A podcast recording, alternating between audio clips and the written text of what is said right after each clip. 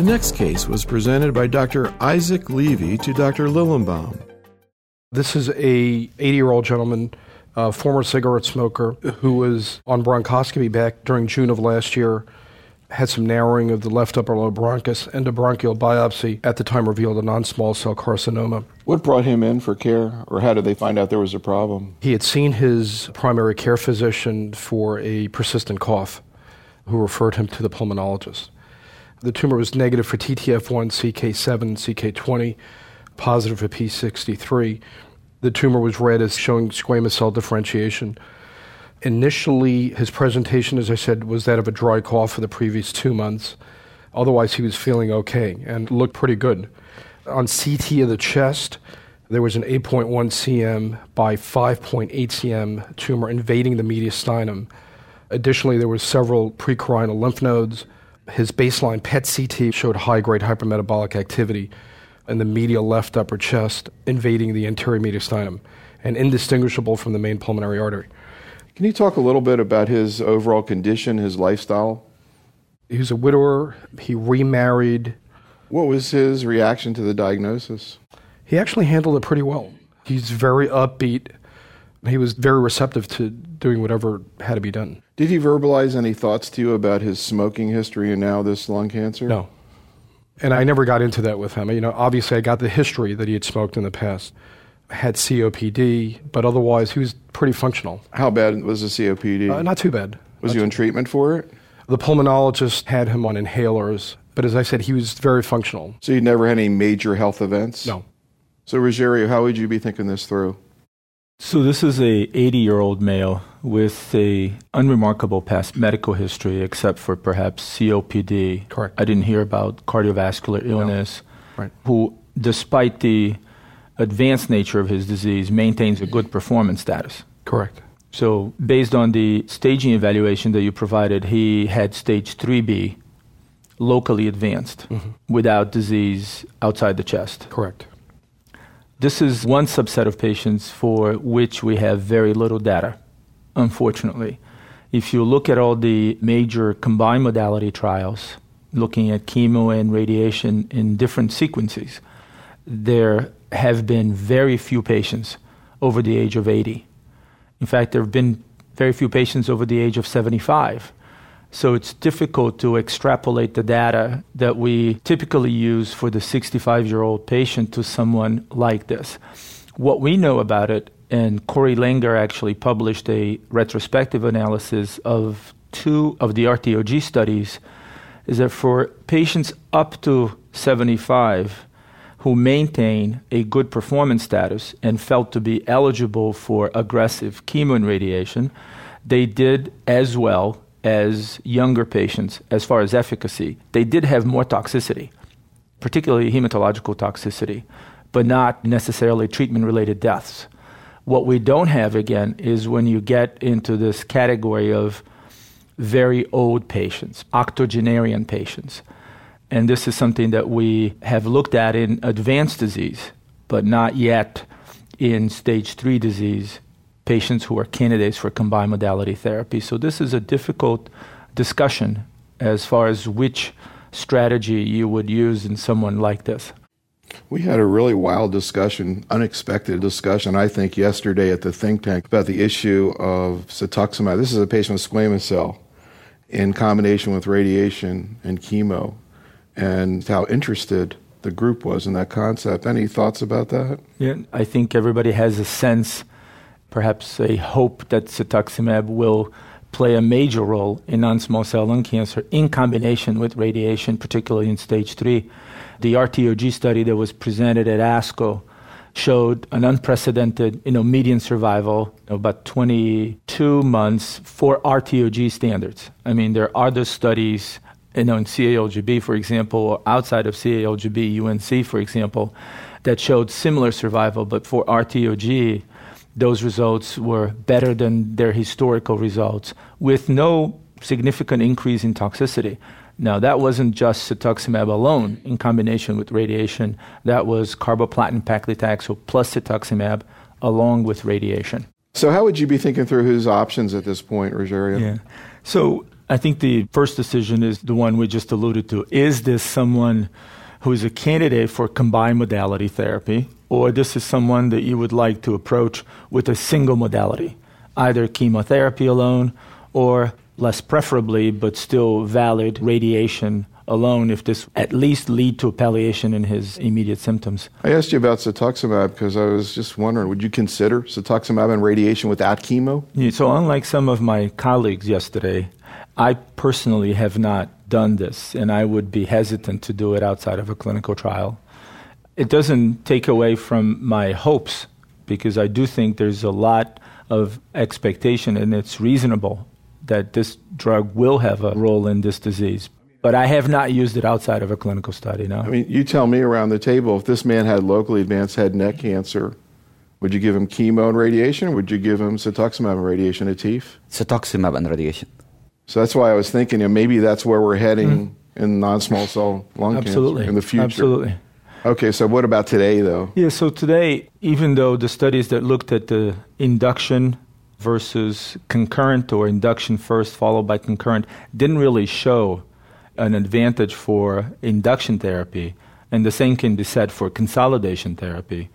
I personally would approach someone like this with induction chemotherapy. What kind? I would use an attenuated carboplatin paclitaxel regimen if I felt that this was someone who could handle a combination regimen. And then at what point would you start thinking about radiation? Two cycles. So, what does that do for me? And this is the same approach that we have taken in poor performance status patients. Number one, it gives you a real sense of how responsive his disease is. Because the truth is, if it's not really responsive to chemo, it's not the local modality that will you know, lead to long term benefit. Two, it will give you a very good sense of how he might be able or not to handle combined modality therapy. And number three, particularly, perhaps the most important reason, is that you are able often to improve people's performance status and functional status just by palliating the initial symptoms and improving their quality of life with the initial chemo. So it's an in vivo test, number one. It's a test of their tolerance, number two. And it's the possibility to get them to a better level, you know, by the time that you're considering combined modality therapy. So I would probably do this in someone like this. Again, they're 80 year olds and there are some other 80 year olds. So this guy, I would probably consider a regimen like this. So, same patient, age 60? In that case, I would have difficulty justifying the induction. So you just component. go right ahead with the chemo yes. radiation? Yes. Okay, so let's find out what happened. All right, so I treated the patient with Taxotere and carboplatin with concurrent radiation therapy. And I mean, he was an 80 year old, but otherwise, he was an 80 year old going on 65. But the regimen was clearly too toxic for him, so radiation therapy was discontinued. What happened in terms of toxicity? Uh, neutropenia, mucositis. He just wasn't able to handle it. Did he have to be admitted? Yes. How long was he in the hospital? Just for a few days. Just one admission? Yeah, one admission. So this is with the first course? Correct. Correct. How sick did he get? There was no infection, no febrile neutropenia, just run down, probably more from his neutropenia than anything else. Is that the sickest he's ever felt in his life? Yes. How did you give the carboplatin taxotere with the radiation? Once every three weeks or weekly? Every three weeks. Every three every weeks. Three weeks. Okay. Yeah. So he got one cycle of taxotere carbo at the radiation. When now, when that event took place, the radiation was interrupted. And once he recovered, he got GCSF support. And on recovery, I didn't give him any additional radiation. I substituted Abraxane for Taxotere and gave him an additional cycle of Abraxane and carboplatin. And he did well. He actually handled that much better, and a subsequent PET imaging was completely negative. So, how much radiation did he get? He probably only got about a week or 10 days of maybe two weeks of radiation total. So, in retrospect, I don't know how much the radiation therapy contributed. So, how long was he on treatment at that point? What happened? So, then he had a subsequent PET scan. PET scan was negative. So, we're now at a point where, you know, everything's clear. He has no site of disease. And for completeness, I consulted with a pulmonologist on the case, and we had a thoracic surgeon actually evaluate him because we had clearly downstaged him at that point. And then, after discussion about the potential morbidity of surgery, he declined surgery. And so everything was on hold. The holidays were coming up around that time. And he came back to see me after the holidays, sometime in January. On repeat PET imaging, the mass was back. Same location, no other site of disease. So we had recurrence of the original tumor. So what would you be thinking at this point? And so up until that point, he had received one cycle of carboplatin and docetaxel and a second cycle of carboplatin and Abraxane. Correct. Correct. And one or two weeks of radiation. About two weeks of radiation. Yeah. Okay. Right. And when he came back with what appeared to be a local regional recurrence or progression, Right. was his performance status still Yeah. ex- excellent? Excellent. And Excellent. Completely asymptomatic. No cough. Very functional. what prompted you to switch into NAB out of docetaxel? I was very concerned about you know the hematologic toxicity, which you know in retrospect was probably due to other factors as well, but that was the rationale for using NAB in that setting. So what would you be thinking at this point now that he's had this sort of rapid regrowth? I would revisit the possibility of including radiation therapy in his treatment plan. And I would try to come up with a regimen that I think might be suitable to him because clearly his disease is demonstrating more of a local regional behavior as opposed to someone with stage 3B who within six months has metastatic disease outside the chest. What chemo, if any, would you be thinking about, or would you just give him the radiation by itself? I don't know that I would give him the radiation alone unless he really couldn't handle chemo from a tolerance standpoint. I probably would not use carboplatin taxotere because he was unable to tolerate that. I don't think we have any data for carboplatin Abraxane in combination with thoracic radiation, at least not that I'm aware of. I don't think it will be when it comes up significantly different than what we know for the other taxanes, but we don't have that combination worked out.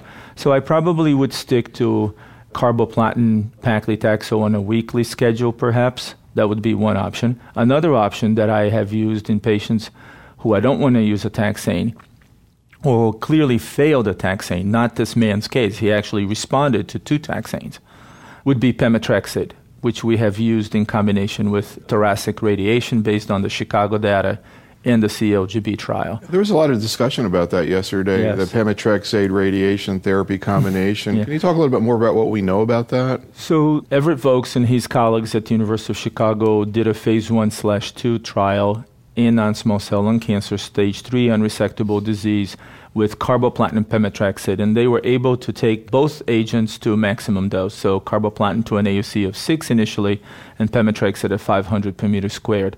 When that was then taken to a large national study, a randomized phase two study that Dr. Govindan chairs for CALGB, then the dose of carboplatin was dropped to an AUC of 5, which is in retrospect probably a better dose in combination with pemetrexed. And the toxicity data was presented at ASCO not too long ago, and the results were very favorable. Efficacy seems to be in line with any other regimen that we have used. The advantage, if you believe that's the case, is that you're using a systemic regimen, you know, effective at systemic doses, as opposed to more of a radiosensitizing regimen, which is how most people perceive, you know, weekly carboplatin paclitaxel. There's just one downside in this man with pemetrexed, and this is something that we didn't know six months ago, but we do now, is the fact that it has squamous cell carcinoma. And as we have seen from some of the recent trials, pemetrexed doesn't seem to be as active in squamous cell carcinoma as it is in adenocarcinoma. You're referring to that study that looked at pemetrexate versus GEM with CIS. So this is It the Scagliotti trial that was published in JCO. and Larry Einhorn wrote an editorial about it. they did show a clear cut advantage for adenocarcinomas. And then in the squamous cell, at least in comparison to cisgem, there was a strong trend in favor of cisgem. The converse was also true, yeah. It's a good drug. I have used it even in squamous cell carcinoma patients. So I wouldn't use a cisplatin based regimen, which I don't usually use in octogenarians in any setting, not even in the adjuvant setting, which I am a true believer of cisplatin as opposed to carboplatin. And I wouldn't use cisetoposide. So I think of the regimens that are known to work with thoracic radiation, perhaps a weekly carboplatin paclitaxel might be reasonable. If I could come up with a carboplatin, you know, NAB paclitaxel regimen, I could probably do that too, just based on the fact that his disease responded, you know, beautifully to taxanes. What about the issue of carbopemetrexate and actually Bev in the older patient? I mean, where do you see that combination? Again, we talked about this a lot yesterday. Where do you see that combination heading, and what do you think about that in the 80 year old? And that's more in the advanced right, setting, exactly, right, as opposed to locally. So I think carboplatin pemetrexate is going to become, especially in combination with bevacizumab, sort of the reference regimen in advanced non-small cell lung cancer. That's just a sense I have. I'm sure a lot of my colleagues you know, share the same feeling. It's an easy regimen. It's well tolerated by most patients.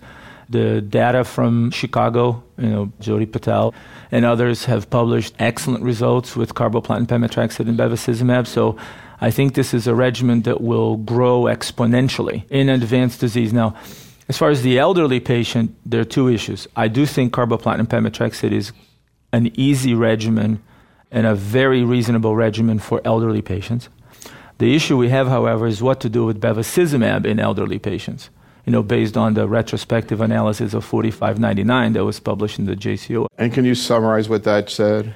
So, what was done, they looked at the data both for efficacy and toxicity in the pivotal ECOG trial 4599 in patients 70 years of age or older and that's a small subset analysis, they didn't really see the same efficacy parameters that they saw in the overall population. I personally think that that's just a number issue. You know, it's a subset analysis. Well, some of the efficacy parameters were the same, I think, and I think PFS was the, was the same. The overall survival was unchanged. Right. And so it's PFS. You still Correct. saw it, but I mean, you know, it wasn't so- of the same magnitude as in the overall right? population. It was a little lower. But again, I think it's a power issue from a statistical standpoint.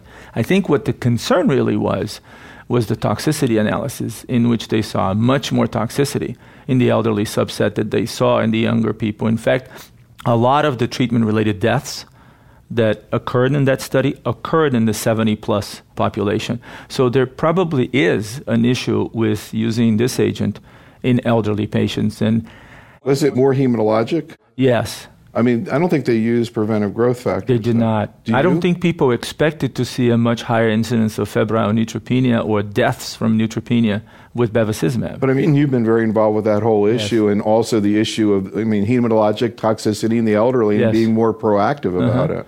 So I think you heard this yesterday from Ed and from others.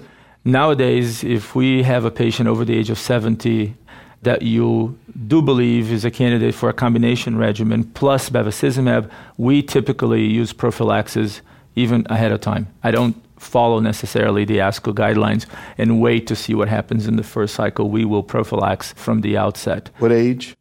70 plus, especially 75 plus. That's another interesting thing of that subset analysis. We talk about 70, and yet the median age of the subset analysis was 74. So we're still talking about, by and large, you know, 70 to 75.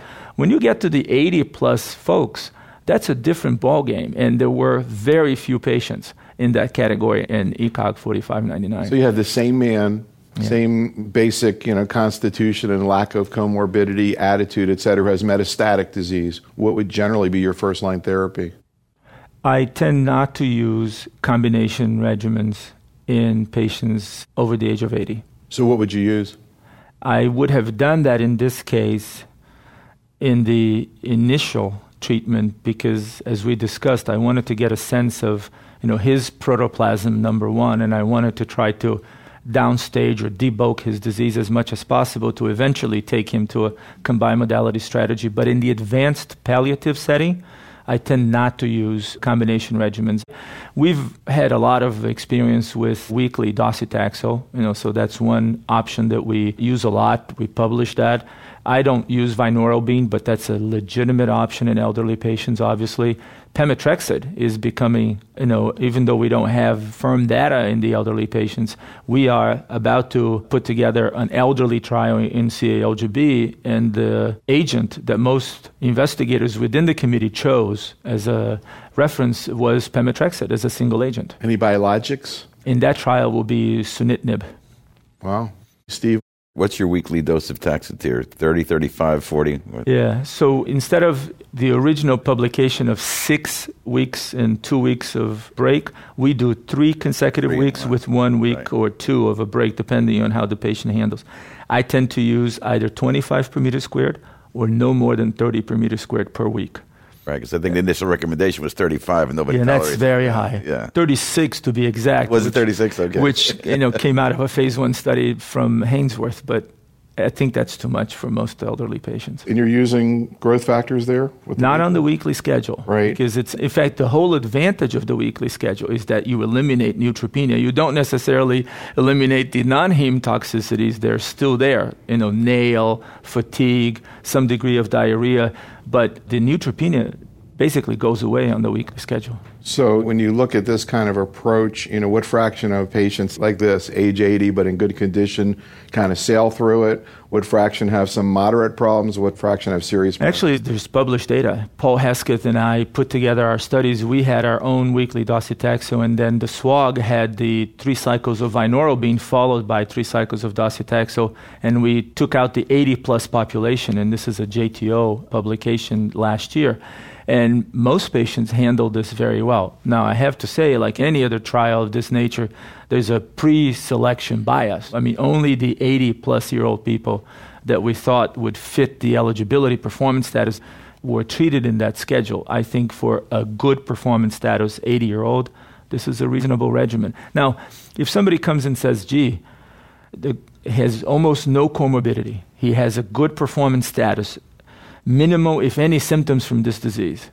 Why don't you try carboplatin and Gemzar, for example? I wouldn't have anything against that. With radiation? Just as a no, not with radiation. We're talking about no, metas- I'm talking about metastatic. Talking about with metastatic disease. Okay. But just as a general rule, I tend to be a bit more cautious in 80 year olds. So again, is there any clinical situation in an 80 year old with good performance status where you would consider upfront biologic with chemo? Not at this point, Neil. I mean, again, as we heard yesterday, one thing is when you try to interpret the data and apply that data to your practice, and another situation is when you have a very specific patient in front of you, like we heard, you know, in whom you might want to try something completely in general, different. Yeah, in no. general, I would not yeah, no, I mean, do that. Yeah. And the other thing is, I know it seems kind of strange, but you know, numbers mean a lot in medicine. Mm-hmm. You know, I think it's adjuvant online, et cetera. We're used to numbers. As you go down, at what point do you start thinking about a biologic up front? 75, 70, 65? Or which way, at what point up do you start saying, I don't want to use a biologic? About as what far age? As age? It would have to be actually not necessarily based on age, but someone who I really think cannot tolerate chemotherapy as a single agent. Unless you run into a more selected patient, a never smoker, okay. or someone who has a tendency to benefit from that approach. But I don't usually use biologicals based on age. What about the issue of clinical research in locally advanced disease, and particularly the issue of biologics, both cetuximab as well as bevacizumab, which is being studied mm-hmm. in the mm-hmm. chemoradiation setting? Where do you think that's heading? So I mentioned the phase two study that CALGB has completed. We hope to have efficacy data between now and the next ASCO, and that's a study of carboplatin pemetrexed, you know, with or without cetuximab, and we're anxious to see that. And we heard yesterday RTOG has a phase three study ongoing, looking at two different doses of radiation in combination with chemo, actually carboplatin paclitaxel. And now the study will be amended to include cetuximab or not in a two by two factorial design. So the study that RTOG has, the phase three study, uh, RTOG is conducting, we actually happen to participate in that trial, will be amended to include a question of cetuximab or not, in addition to the dose question. And that should be the more definitive study in locally advanced non small cell lung cancer. I'm not aware of studies outside of the United States with you know, cetuximab in locally advanced disease. As far as TKIs, we've lagged behind a little bit because we were all somehow you know, shocked by the results of the 0023 SWOG trial that looked at maintenance gefitinib or not after chemo and radiation followed by consolidation docetaxel, in which there wasn't a detriment to the use of gefitinib, you know, versus nogefitinib in those patients. CALGB has a study in poor performance status patients In fact, combining some of the issues we just discussed, the study was activated just two months ago. I'm the PI for that trial. So these are patients that, as I said, we don't see in phase three studies. Poor risk, weight loss, poor performance status, comorbidities. Those patients will receive two cycles of carboplatin and nab-paclitaxel, hoping that this is a tolerable combination for these patients, followed by thoracic radiation and erlotinib alone during radiation only, without a maintenance component. So there's some research into EGFR TKIs in combination with radiation in stage 3 disease, but not a whole lot. And these docs are used to a lot of discussion that we have in our colon cancer programs about the work that's come out of Boston looking at bevacizumab for rectal cancer with radiation therapy and the exciting results that have been seen there. I think Tony Wozniak has a study. Can you talk about that, what she's looking at? So the SWOG, and Tony Wozniak is the PI, has a study trying to incorporate bevacizumab into their combined modality strategy, which is again cis-etoposide radiation followed by consolidation docetaxel. So that study brings in the bevacizumab in three different stages. It's accruing very slowly from what we heard. They have had some complications and there are at least two other studies in the United States that were actually closed because of devastating complications associated with bevacizumab in stage 3 disease. So this is one of those going back to a comment you made yesterday that you should not attempt that at home. You know, bevacizumab in combination with chemo and radiation in stage 3 disease right now is a no-no outside of a clinical research trial. So just can you briefly follow up with the patient? Well, when the patient recurred, I actually re-challenged him. Given the initial response, I re-challenged him with carboplatin and NAB. Received two cycles, no change by PET imaging, still doing well. He had GCSF support during that. And then at that point, because of his age and because of what we know of pemetrexed activity, he received three cycles of pemetrexed with actual worsening by PET imaging. And then at that point, I was at the crossroads and I actually contacted Rogerio to get his input. So you know about this patient? Yeah, I do. That's interesting. yes. And so we discussed, you know, BR21. Before that, the patient's tumor block was submitted for EGFR and was negative.